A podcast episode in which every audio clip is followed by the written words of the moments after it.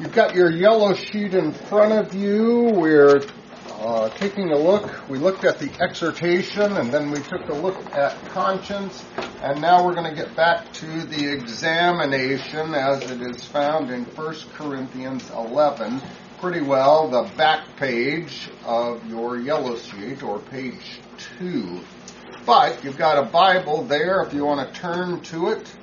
Uh, turn to page 1135. I mentioned before that Paul was, after the first part of this letter, he was going through some of the questions which they had asked about various things. Now, concerning food offered idols, and concerning marriage, and concerning. So, he's kind of gone through uh, those particular things. When we get to 1 Corinthians 11, page 1135, uh, you can see that uh, he has, uh, I mentioned with 1 Corinthians 10, uh, that he is uh, dealing with uh, idolatry.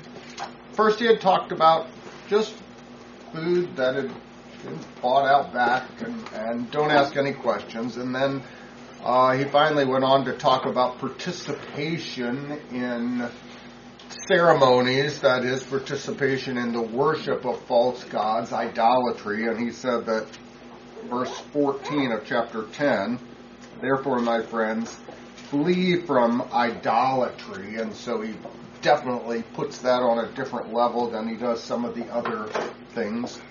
As he is going through, when we get to 1 Corinthians 11, and verse 1 kind of goes with the last passage. Follow my example as I follow the example of Christ.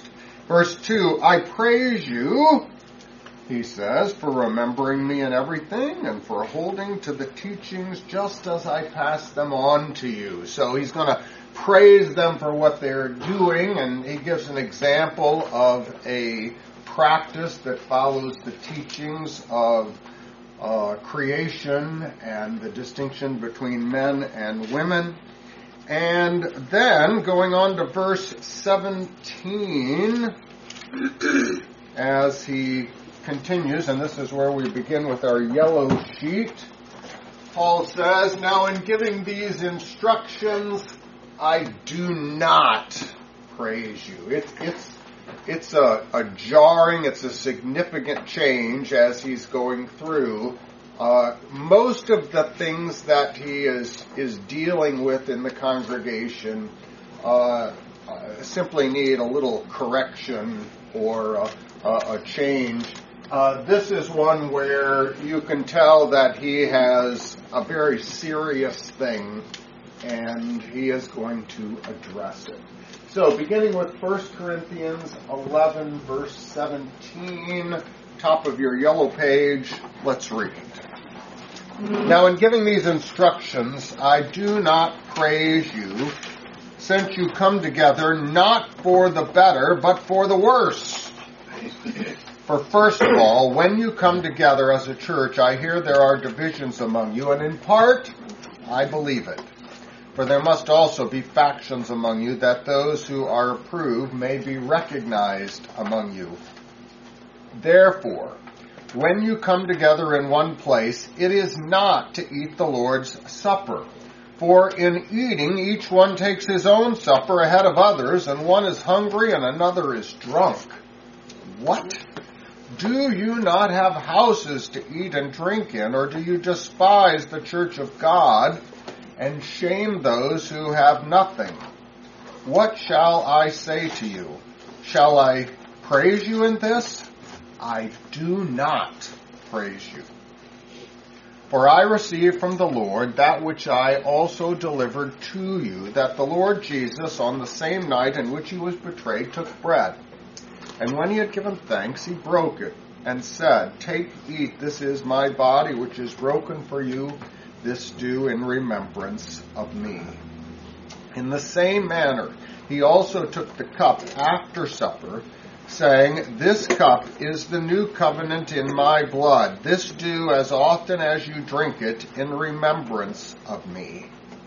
For as often as you eat this bread and drink this cup, you proclaim the Lord's death till he comes. Therefore, whoever eats this bread or drinks this cup of the Lord in an unworthy manner will be guilty of the body and blood of the Lord. But let a man examine himself, and so let him eat of the bread and drink of the cup. For he who eats and drinks in an unworthy manner eats and drinks judgment to himself not discerning the Lord's body. For this reason, many are weak and sick among you, and many sleep. For if we would judge ourselves, we would not be judged. But when we are judged, we are chastened by the Lord, that we may not be condemned with the world. Therefore, my brethren, when you come together to eat, wait for one another. But if anyone is hungry, let him eat at home lest you come together for judgment, and the rest I will set in order when I come.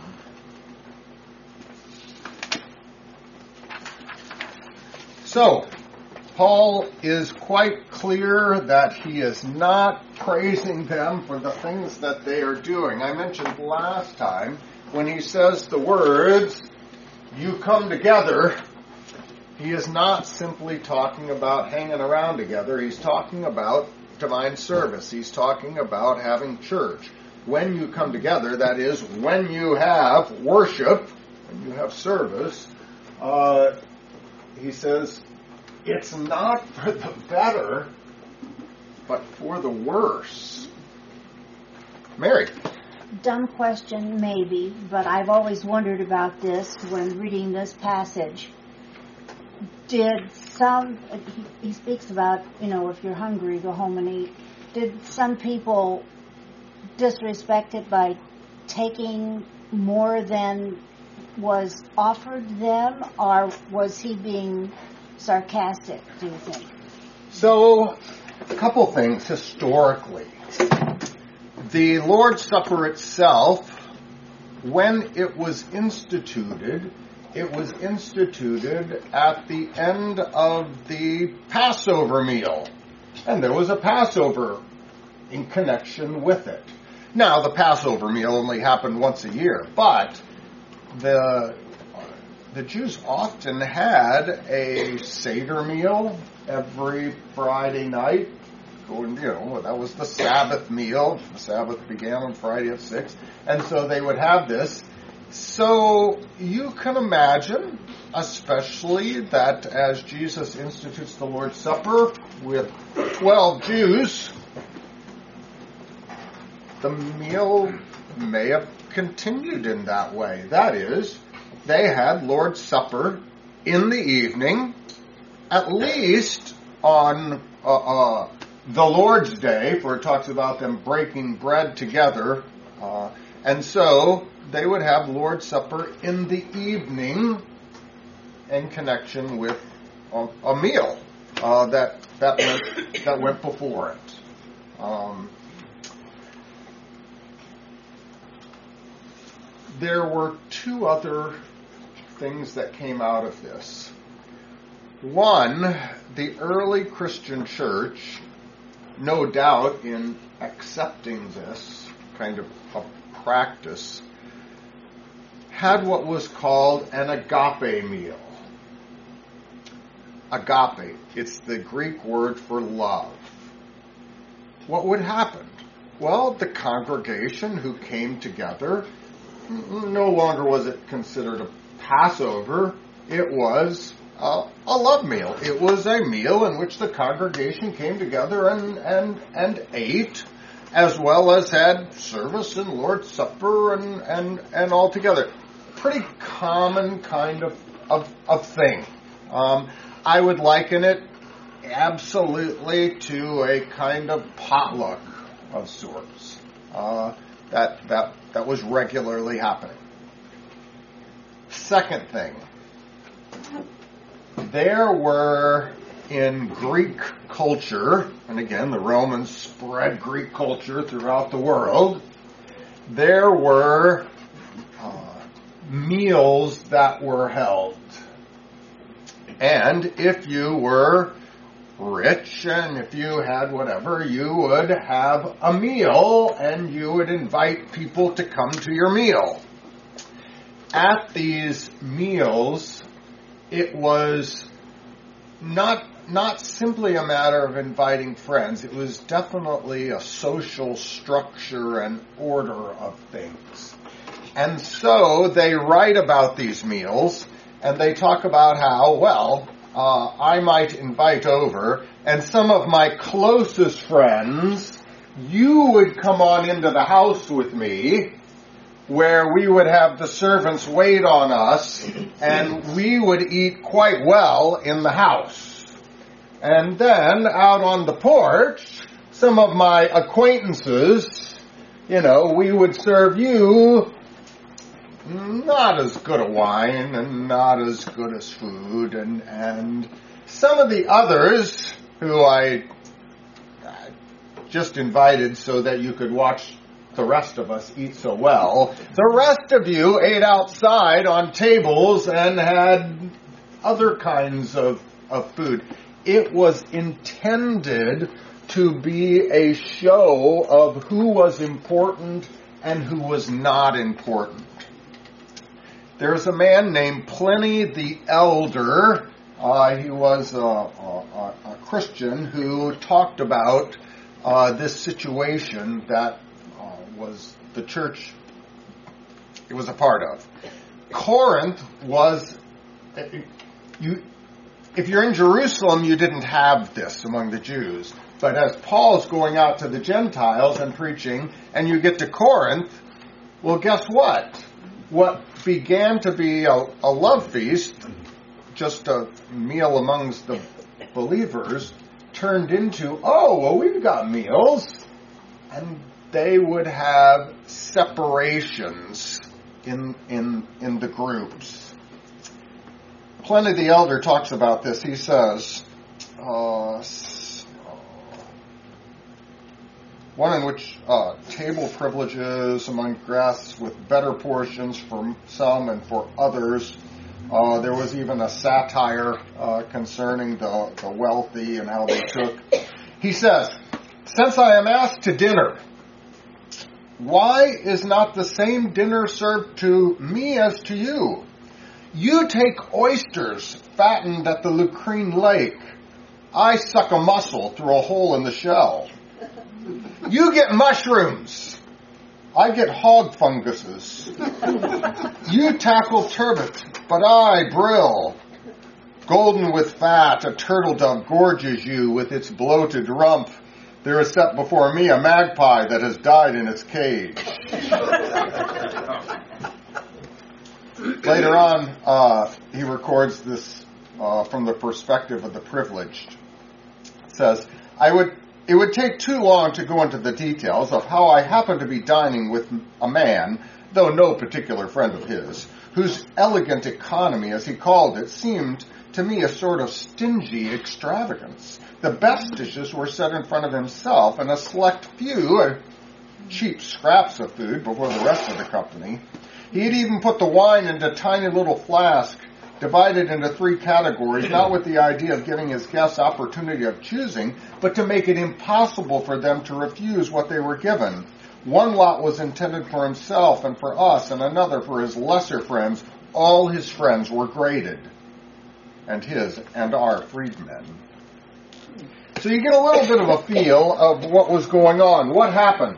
When they came together, instead of their being together, showing that there was one church, one community, that they were all believers in Christ, what happened is, is that some didn't have anything and they went hungry. Others had all of their wealthy and they got drunk and ate everything that they had. And Paul says, you know, is this the way it's supposed to be for church? Now, by 110 AD, approximately 70, 80 years, they had completely separated to separated Lord's Supper from any kind of meal. Any kind of pollock, any kind of thing like that. That was it was completely separated. Two, it had completely moved from a nighttime celebration to a morning celebration. which probably helped to you know, switch kind of uh, uh, that out uh, as as well, um, and had uh, you know abolished that. But uh, we, so we have this recorded not only by Pliny but by Justin Martyr and some things of this sort. What is Paul telling them? They're coming together for Lord's Supper. Hmm. They're coming together. They are celebrating Lord's Supper. But when Paul says, therefore, when you come together in one place, it is not to eat the Lord's Supper.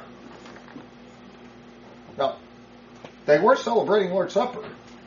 Why does Paul say this? It's not because he said, oh, you're just coming together for peanut butter and jelly. No, no, no. They, they had the bread and the wine and they said the words. But Paul says, it's not. What does he mean? It wasn't the main feast. it wasn't being done according to the words of Christ. They were having bread and wine and the words of institution, but when they did this, it didn't. Its purpose was not to show the body of Christ for the forgiveness of sins that they might receive. It was, it had been turned into something else. Um, someone told me the other day, they said, well, there was, uh, um, at the congregation where they're at, they serve, uh, uh, they have Lord's Supper. Uh, they said, well, they have it every Sunday.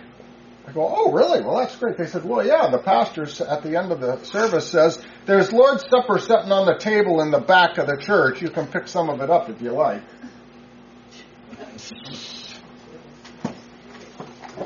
If I were explaining, I would say that you're, you're not eating the Lord's, granted, right? They probably said the words of institution, but is that the Lord's Supper? you know, where you know, if you want to, you can't. No, that doesn't teach what what the Lord's Supper is designed to teach and to give. Not at all. Would that really be blasphemy? Oh. yeah. So, at what point do have you gone so far away from it that you're actually making fun of? That's what blasphemy is. It, it, it's it's to make fun of that which. Um, Paul gets pretty close. I mean, I, I I don't, you know, I don't praise you. And when you come together at church, what does he say? The Lord's Supper is not that there would be divisions. In fact, the Lord's Supper is designed for the very purpose that we realize that we are one in Christ. When we get down to uh, uh, the next one, or as he mentioned in, in 1 Corinthians 10, let's see, um, that's on uh, uh the back one bread and one body. When we take of this, it shows our oneness. Paul says when you guys take it, it shows your divisions. No, Paul says, that's not its purpose. Not at all. In fact, you know, he says, all right, if there's divisions, at least we're going to be able to figure out who's going to follow the words of Christ and who's not. Um, you know, it's not good, but it, it will let us know those who are approved, those who follow the word. Let's do that. When we finally get down to, I got one more paragraph, what does Paul do? Um, genius. Genius, I will tell you.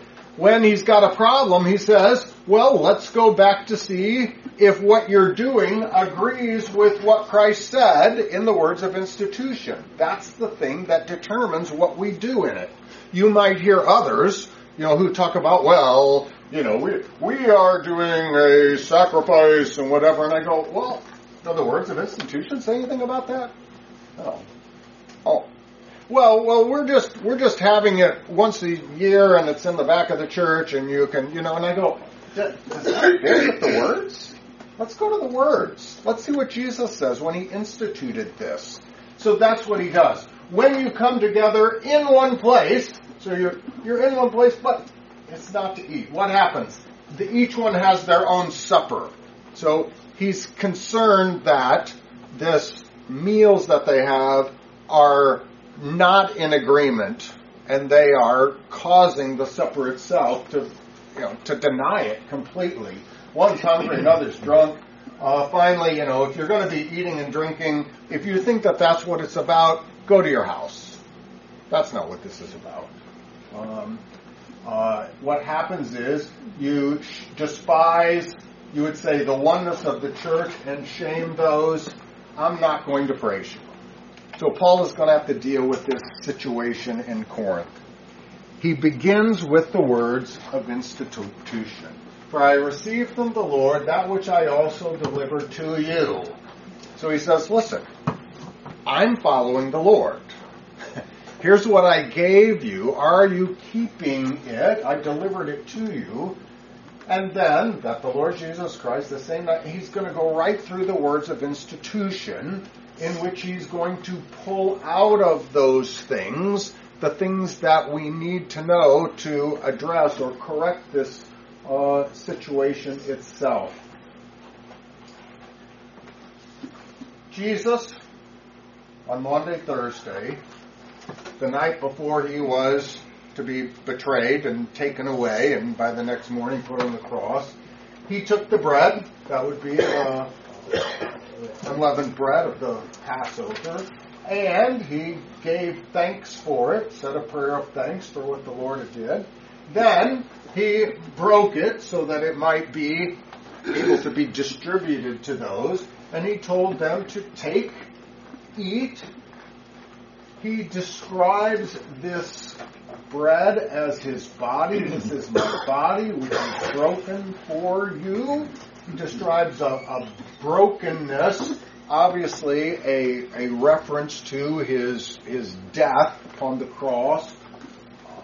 And he asks that we would do this meal which he is describing, that it might be done in a remembrance of Jesus, the connection going back to the remembrance, and I would describe this as twofold a remembrance of his own body, which was dying upon the cross. And so he says, remembering that Christ is doing this and giving it to us. In the same manner, he takes the cup after supper, that which had the cup of wine in it, saying, This cup is the new covenant in my blood. He talks about his blood uh, and about there was a new thing going on, uh, a covenant, his giving to us uh, the forgiveness of sins. This do as often as you drink it, once again in remembrance. 26. First thing he says, For as often as you eat this bread and drink this cup, you proclaim the Lord's death till he comes. This proclamation, proclaiming the Lord's death. A lot of discussion about what does it mean to proclaim his death. Um, I guess the, uh, the, very simplistic way. Um, Jesus died for you. That's a proclamation of Jesus' death, that of itself. Um, but what is this proclamation of his death that's connected with Lord's Supper? It's just a, a, a confession of what we believe. We believe this is the body and blood of Christ, forgiven for us. Yes. This sentence is not telling us about two different things the eating of the supper, and then a different thing that's called the proclamation of his death. It's telling us about one thing. That is, as often as when you take Lord's Supper, eat this bread and drink this cup, the way the Lord says, it should be a proclamation of his death. That's what's going on. Jesus said, I suffered and died for you, and in this meal I'm giving you the forgiveness of sins. When the Christians come forward to receive this, they're saying, I'm a sinner. and I need the forgiveness of sins, which Jesus won by his suffering and death. And when I receive this, I get the forgiveness of sins. In other words, you're proclaiming his death by your eating what he has set up for us. It is, Jesus said, this is for you. By your taking it, you are giving thanks for what he has provided and showing that that is his death. How, how the Christian church does this. It's done this from the time that Jesus instituted it, and they're going to keep doing it till he comes back. This is the way that we proclaim his death is for me. That's what they're talking about. Questions? Brian? Am I correct in saying that Paul received this doctrine, he says it there, directly from the Lord? So he wasn't at the Lord's Supper, and he wasn't passed this on from the, the other disciples. This was given to him directly, and I find it so comforting that it lines up exactly with the gospel. Um, yeah, we've got the 12 apostles who got all the teaching directly from Christ himself. Uh, Paul is converted later. Uh, he obviously conferred with the other apostles, and the other apostles, you know, gave him the right hand of fellowship and said, "Yes, what you're teaching is exactly in agreement." But Paul receives from direct revelation and is taught over a period of time. So yes, uh, what Jesus told him and what, how it happened at the Lord's Supper don't conflict. Don't conflict. Exactly. Exactly. Jake. Where you know, I'm not a scholar, where he says this cup is the new covenant in my blood, does that kind of establish that Christians are now God's chosen people and not it's not the Jews that are the chosen people? Is that kind of the establishing point of that? It is. Um, and I would say that's a, a, a major part of saying, listen, there was a covenant. It was made with Abraham. It, there was a sign of the covenant called circumcision. Everything about it was to point to Christ. Once Christ came and fulfilled all of this, there is now the new covenant in which we would say the old is fulfilled and now there is a new. The, the other connection that, that in the grand scheme of things that, that you see with this is up through the Old Testament was the continual command you don't drink the blood. I mean, just again and again and again, that kind of thing. That the life is in the blood, you don't drink the blood. And when this, all of a sudden, especially in the revelation of something new, it lets you know that, well, something's changed dramatically.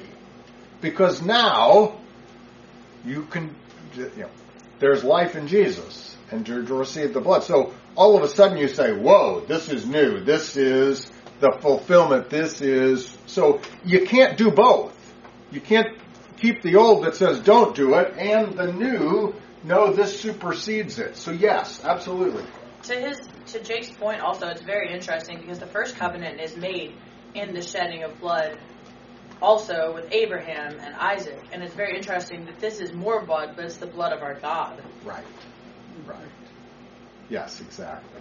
Exactly. So, yes, Tony Proska.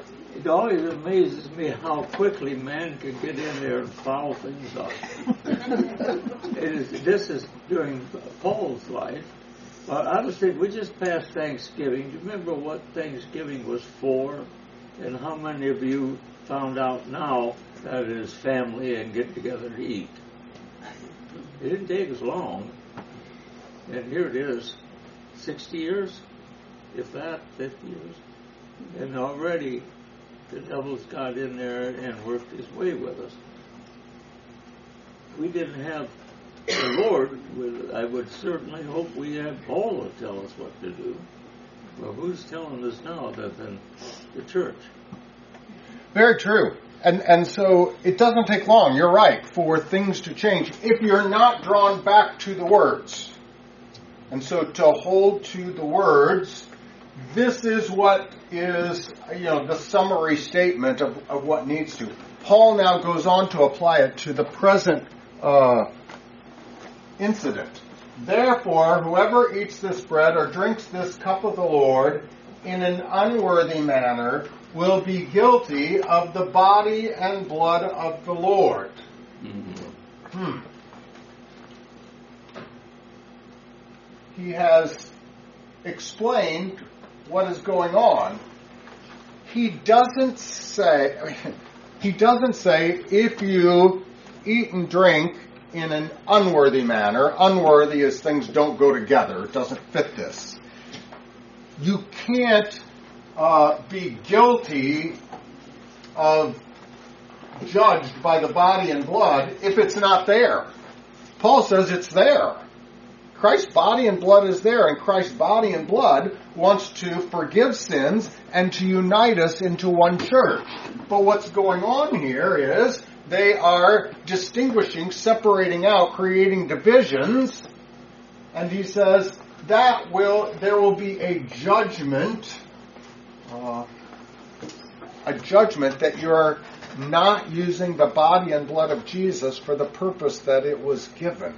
It was given to unite. It was given to make us one holy Christian church by forgiving us all our sins. We're all one communion of saints. That's not what was going on. Uh, so he's not praising them for their service of Lord's Supper because it's not really the Lord's Supper. They were doing their own suppers. That's the problem. And then verse 28 But let a man examine himself, and so let him eat of the bread and drink of the cup. Paul says a good correction for this is that the individual ought to examine himself. Why is he coming to Lord's Supper? What, what am I doing coming to Lord's Supper? Let me examine myself to see if my coming is worthy, that is, that it agrees with the purpose for which it was set up. And then he says, let him eat of the bread and drink, let him do it. But have an examination before, and then the eating and drinking coming afterwards. We usually speak of two sacraments. Sometimes three, but usually we speak of baptism and, and of Lord's Supper. Um, two sacraments. We describe them as sacraments because we say they have uh, a command of Christ uh, to do them. We have the promise of the forgiveness of sins in connection with them. And usually there's a visible element. You have water, you have bread and wine. Nevertheless, these two sacraments are not identical. They're not exactly the same. God intends them to be used in a certain way. When it comes to baptism, uh, this is uh, for all nations. For baptism, it is kind of an instituting, it is a born again, it is a entrance into the the church. Entrance to church. You're born again. Not just adults, infants, children are baptized into it. And where there is baptizing and teaching, you make sure that you, you teach them and all. When it, there, there's no uh, restrictions, except that it's being received as baptism. Now, if you if you come to me and just want fairy dust, you know, you want baptism, just I'm not going to be taught. I'm not going to come back. I'm just going to do this. I'm not participating. I'm, I'm not doing it. You have to receive what, what Christ is offering. But with Lord's Supper, we've actually got some words that let us know, even of the baptized, I want to make sure that you know that there can be an examination before the eating and the drinking. Because this is different from baptism. Can you give us some examples of, of today? What would be um, taking Lord's Supper in an unworthy manner? Um, taking Lord's Supper in order to uh, in order to offer up to God your worship. That would be misusing. That's not what the supper is for. It's not for me offering something up to God. So that would not be. Uh, taking Lord's Supper simply because, well, everybody else is going up. I'm just going to, you know, have a little snack, and, and it'll make my wife happy if I take Lord's Supper. She, you know, she thinks it's a big deal. I don't care about it. Um, that would be to misuse misuse the supper. Um, to, and there are complete denominations who have said, you know what, we're going to invite everybody to the supper. Anyone and everyone that shows up can come. We're going to use this as an evangelism tool to try to grow the church. And so the disciples of Christ have set this up and said, you know, everyone's invited, and this is the way in which we're, we're going to do that. Um, that's not what it's intended to be. It's not intended to be a friendly welcoming for everyone as if it would somehow do that. Uh, there, there are some concerns that you can actually misuse this. Tony, and then Rachel. I'm on a little different track here on the wording. Is this where we get the idea that you have to be an adult to get to the communion, or when does that? Because there's no age limit listed. Correct. There is no age limit. Uh, the church has had different, uh, has traditionally done it anywhere from about age seven all the way up to during pietism it got as much as 21 or, or something like that, where people would commonly come. Um, normally, it was always connected with a confirmation, which is a teaching, so that having been taught that you know what it is, you're able to receive it. Um, where there is believers in Christ, that is, who believe in Christ themselves, will you take this to your harm if you believe in Christ? You know, knowing that it's the body and blood of Christ, whatever? No. No, you will not. Um, unbeliever, yes. It's going to talk about if you deny that it's the body and blood of Christ. Nevertheless, here's the one thing that kind of puts it together. This is intended to be for the strengthening of your faith. That's what it's for. And, and, and all. If you don't know what is going on, will it be to the strengthening of your faith? And you kind of go, well, what do you mean, Pastor? Well, let me give you an example. And, and, and this is a, just a very practical example. Um, I go to visit Grandma in the nursing home. And uh, as I go to visit her, I bring her the Word and Lord's Supper. And over time, she becomes senile and doesn't know what's going on. And at some point, as we're kind of going through, I say to Grandma, I say, well, um, I've, I've brought you Lord's Supper. And, and she looks at me and goes, I go, well, well, you know, I, I brought you Lord, Lord's Supper. And she says, I had chicken at, at dinner today. You know, um, would, would, would you like Lord's Supper? No, I don't know. I mean, those are the kind of responses that, that, that I can get. It's at that point that I go, you know what? It's not the time to have Lord's Supper. I will continue to read God's Word. I will continue to bring stuff, you know, but, uh, um, and I will, you know, sometimes it comes and goes. And so maybe next week she's ready to go and, and whatever, but maybe not. And, and I know that, especially if it's your grandma or your mother, it may bother you tremendously. Oh my goodness, you know, grandma doesn't, you know, Lord's Supper. And I go, listen, I go, if she were sleeping and, and I stuck it in her mouth and gave it to her, she would take the body and blood of Christ for sure. Would it strengthen her faith? No, she was sleeping. She wouldn't even know that she had it.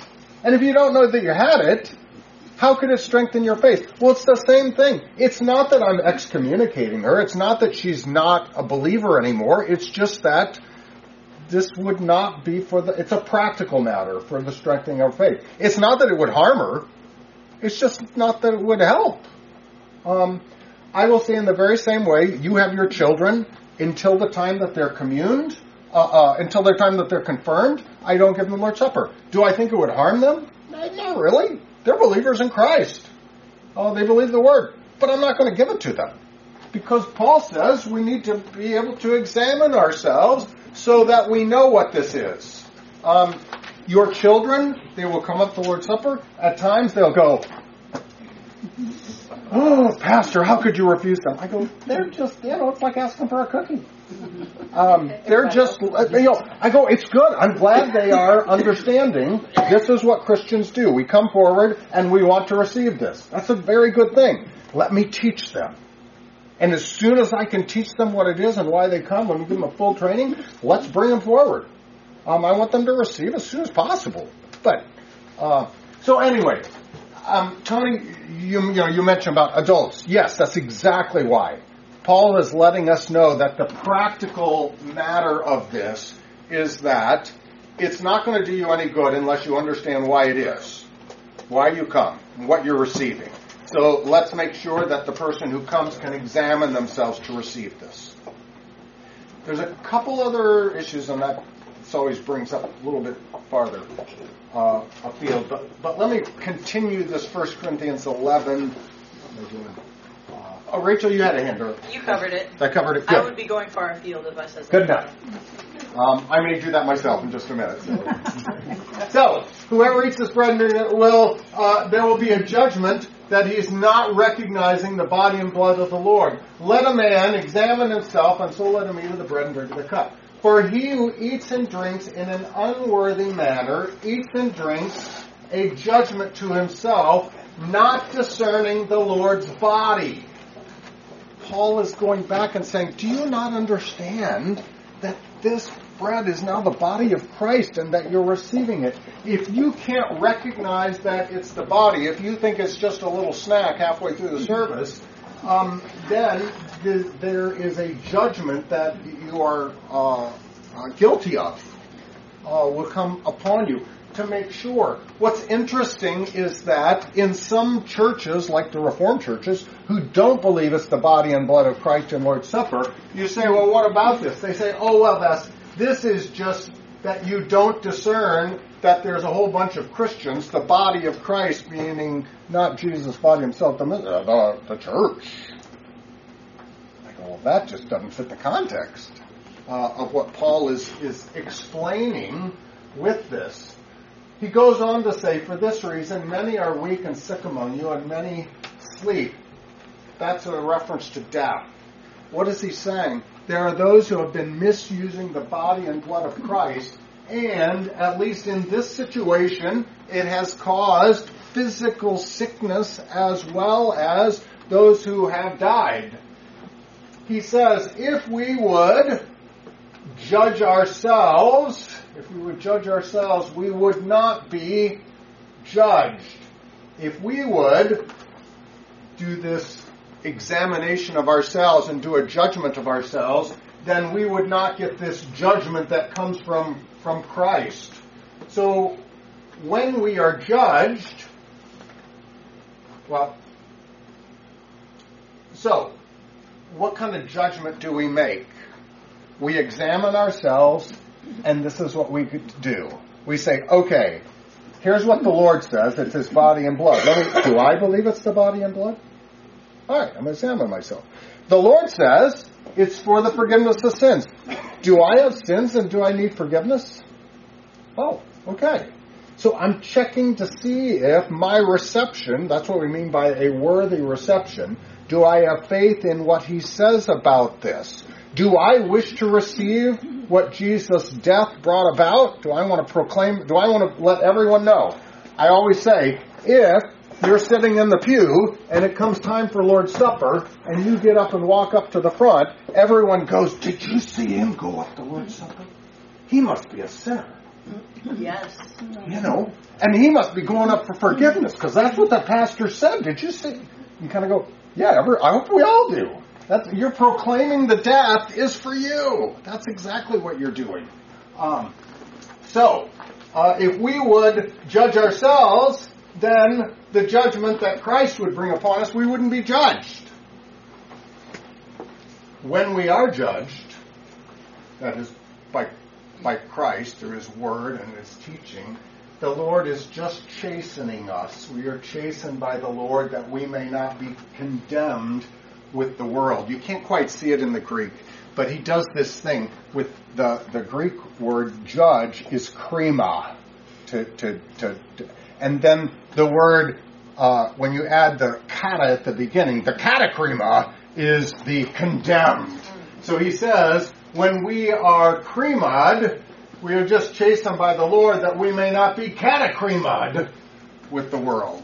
What he's saying is, judge yourself so you don't become judged by God and condemned. Judge yourself. Check and see. Um, make a judgment about who you are and what you're receiving. Therefore, he goes on, and here's his conclusion My brethren, when you come together, that would be, Lord, when you come together for service, when you come together to eat, he says, wait for one another. Um, it's not simply a, a, a matter of, of one. He, he's talking about don't do this separate thing that you do. Do it where you are all together. If anyone is hungry, have that meal kind of stuff at home, uh, lest you come together for judgment. And he says the rest of the stuff, whatever is, you know, I'll set it in order. Just follow the words that Christ has said, and it will uh, have an effect on how you celebrate Lord's Supper. Um, I've never been to a Reformed church when they celebrate Lord's Supper because they don't do it very often. Sometimes just once a year, I guess. Do they say the words of institution? I mean, is it actually Lord's Supper when they celebrate it, or is it just spread out on a table? And if they did say the words of institution and it is Lord's Supper, so here's the principle. Here's the principle, and I guess um, it's a very tough question.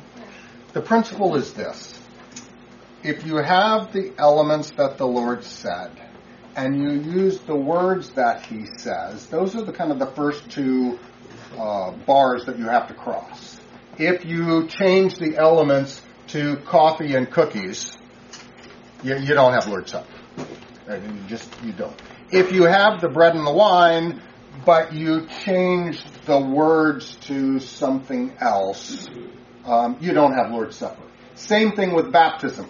You might have water, but if you change the words to in the name of, of the liberty, freedom, and brotherhood, yeah, I'm sorry, you don't have Lord's Supper. So those are the first two things that we have to cross the bars to go with. The third one is the tough one, and the third one is this are you intending to do what the Lord said? So, you go at, at 7 p.m. on Friday night to a play about a Christian community, and in the play, in the third act, they baptize a child and they use water, and the person who is playing the pastor says the words in the name of the Father, Son, and Holy Spirit, is it a baptism? No. We all look at that and go, well, of course it's not a, it's a play. They're not intending to act, you know, even though they're, I got the word, you know, so you, we all know that there is that kind of thing. So here's the problem. You go to a Reformed church and you say to them, are you intending to have Lord's Supper? Yes. And then you say, so what are you, in, you know, are, are you giving out the body and blood for forgiveness? Oh, no, not at all. That's not what's going on here. What is? Right. So then we, we kind of go, well, that's not the, the Lord's. So that's the real problem. The real problem is, you know, when I say to you, so what are you intending to do? I'm intending to offer up a sacrifice to God and He'll be pleased with this. And I'm going, that's not what He's, you know, so I'm caught. That, you know, that's a problem. That's a real problem um, concerning it. So, in in thinking about it in relationship to circumcision, did Abraham take the knife and just symbolically do circumcision on his kid? It didn't actually hurt him, so you know, just sort of play acted. It wasn't circumcision any more than this could be.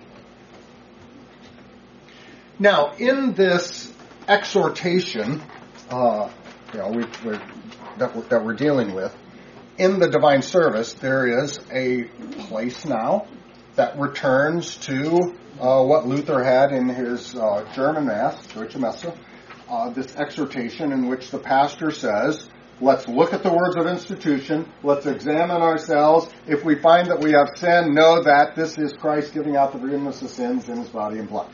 That is the exhortation. What is that exhortation? It is the pastor saying to us, we ought to examine ourselves before we take. That's what it's saying. There is another thing that goes on as well, and it's not the exact same thing. There is something else that we call closed communion. Closed communion is not you making a decision, it is the pastor, me, I make a decision. And what decision do I have to make? I make a decision based upon your public profession of faith. That is, by your church membership, you say, I've studied this. This is what I believe. I stand up with the congregation. What's written in the small catechism, that's what I believe. And based upon that, I receive you to Lord's Supper. Even, and, and there are others who, either by their public profession of faith, say, I don't believe that because they belong to a Baptist church or they belong to whatever, you know, uh, uh, uh, the Masons or they belong to, and I go, yep, that's not consistent with our confession. You're, you cannot come to Lord's Supper. So that, that is one thing. But of those who are members of our congregation, those who profess this, it still behooves you to examine yourself. I can only examine the outside. I can only examine what comes out your mouth and, you know, where you bodily go and, and, and I don't know. But you ought to do what? Examine yourself. Let a man examine himself. Why? You're looking inside. I, I can't look inside. I don't know what you believe inside. I, I know what you're telling me. Um, this is why this is important. That by this you might receive worthily. That is, in true faith. Questions? Uh, you know, the thing that bothers me, the big thing that bothers me about the Reformed Church is, um, I, when I was working, we would sit around the table at break time, you know, and we'd talk about religion and stuff. And I remember this one guy, he, he was talking about his church, and it just hit me the way he said it. He said, yeah, he said, anybody can come to a communion at our church, even a heathen. You know, that got to me to, to really thinking more about this. That is, these churches that allow this, is, it's so disrespectful to the Lord's body. I mean, even if they don't believe it's actually His body and blood, they still believe it was something instituted by Him. And to allow somebody in there that you know and you're and you're giving them the body and the blood, you know, I don't know what is the responsibility to these churches. I mean, how does God look on these churches that allow this? This And so it's the minister that has been given the stewardship of the mysteries.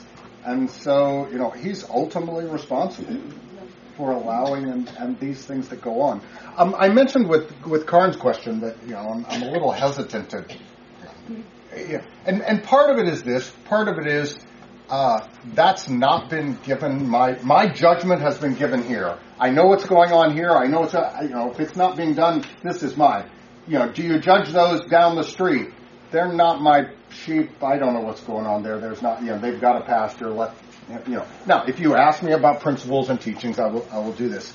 What I have found, and just to give you that kind of thing, is, uh, you know, if, let's say, uh, and it doesn't, normally it doesn't happen, but if someone in that situation got up and said, now this is not the body and blood of Christ, and we're not doing this for forgiveness, it's just a way of thinking about Jesus in a fondly, you know, and kind of, uh, know, and, and they said that, you know, you say, okay, well, that's pretty clear.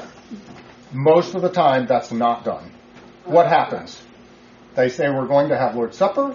They get out their book and they read the words of institution and they take Lord's Supper.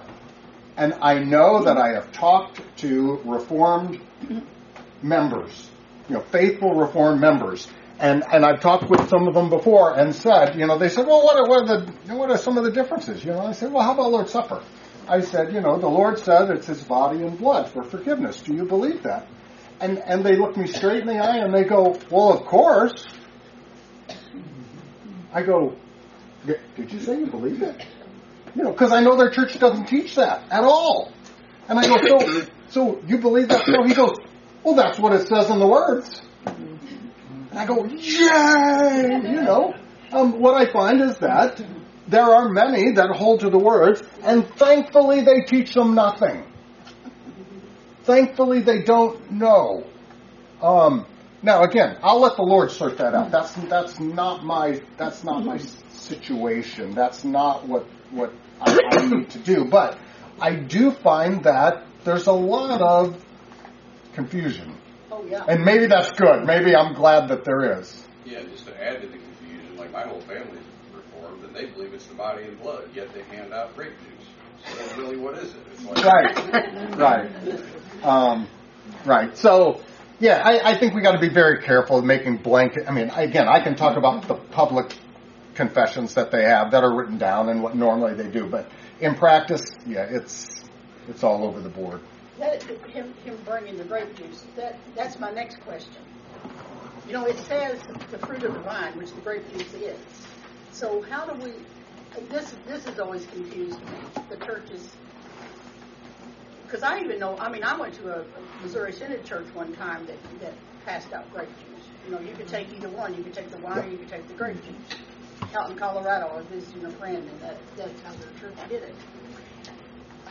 So is there is there a problem with grape juice? Yes, it's not the Lord's Supper if that is what is being used because you have changed the elements. Because it specifically said wine. It, it what was used, what is called mm-hmm. fruit of the vine, was wine. There is no doubt about it. Um, I, I, you know, and, and and nobody questioned that for I don't know, eighteen hundred years. No one drank grape juice. It was too dangerous. Seriously, though. You know, That's why it wasn't um, wine. I, I just that's just the problem. I mean that that's that one's pretty simple, but you Now it's know, dangerous in a different way. all right. Well, you know, in verse 19, Paul says there also there must also be factions among you, that those who are approved may be recognized. What's supposed to come out of factions? Factions basically amount to false teaching. What's supposed to come out of factions? Recognition of false teachings and correction. That's what this whole thing is about. We need to recognize false teachings and correct them. Not judge them, correct them. So I've got two different. I've been using the smaller one because I've been running out of space. I got two different uh, paragraphs that deal with Lord's Supper. Uh, there's the smaller one, which I don't think it has it in it. The longer one does. The longer one says something to the effect of, you know, there are differences that we have, and that's why we all can't commune together. And we're going to pray for the end of those differences, or if you would like to be taught, you know, that's why. That's what closed communion is designed for. One, it wants to, I want to protect those who might take this to their harm, but two, so that people go, well, wait a minute. Eh, You're saying that there's doctrinal problems here? You know, I would welcome, you know, someone who would say, hey, talk to me about this. What's going on? I want to know what, you know, is there, in other words, that we might recognize uh, um, this. Now, I granted there are those who don't know that there are differences. They don't know what's important. They don't. But there are others who, having been gone through, go, "Oh no, I'm standing down on my falsehood." Eh, that's a problem.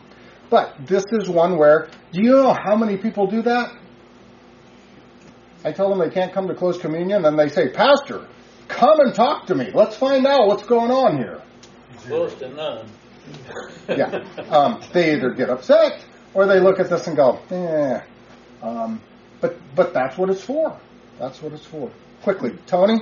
Yeah, we're getting very specific on words here. It worries me because it says body and blood. For years, all I got was the body. Is is there a requirement here that what do I do if I'm an alcoholic?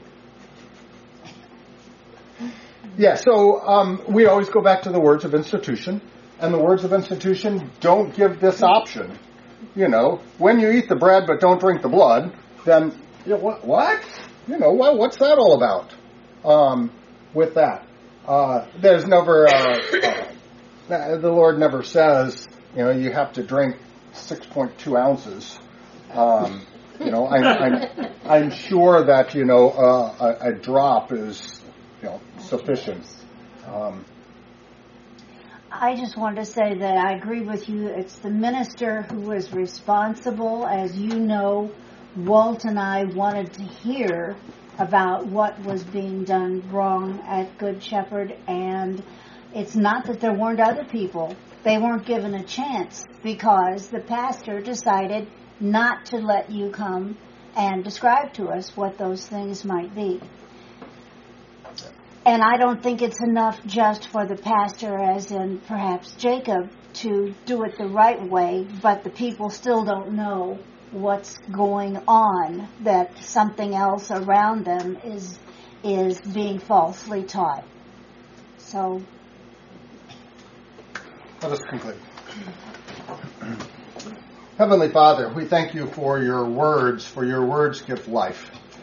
Call us, recall us back to those words where we have uh, deviated, uh, that we might cling to them without fail, uh, for uh, they uh, impart to us uh, our Savior Jesus and his forgiveness. In his name we pray. Amen.